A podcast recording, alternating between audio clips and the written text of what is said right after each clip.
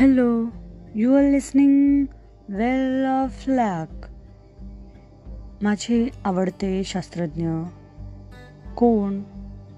Thomas Alva Edison. Thomas Alva Edison यांचा बहुतेक वेळ प्रयोगशाळेतच व्यतीत व्हायचा. त्यांच्या कामकाजासाठी लागणाऱ्या सर्व वस्तू प्रयोगशाळेतच असायच्या. एके दिवशी प्रयोगशाळेला आग लागली. त्यांची कित्येक वर्षांची मेहनत जळून राख होते हे ते उघड्या डोळ्यांनी पाहत होते.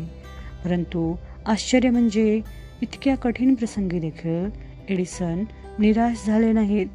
आपल्या मुलाला जवळ बोलावून ते म्हणाले जा तुझ्या आईला इथे बोलावून आण. किती पैसे खर्च केले तरी पुन्हा तिला असं दृश्य पाहता येणार नाही. त्यांची पत्नी घटनास्थळी पोहोचली. तेव्हा एडिसन तिला म्हणाले बघ परमेश्वराने आपल्या सर्व चुका जाळून टाकल्या.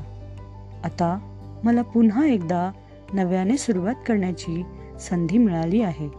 तेव्हा मी तिचा पुरेपूर फायदा घेईन. थँक्यू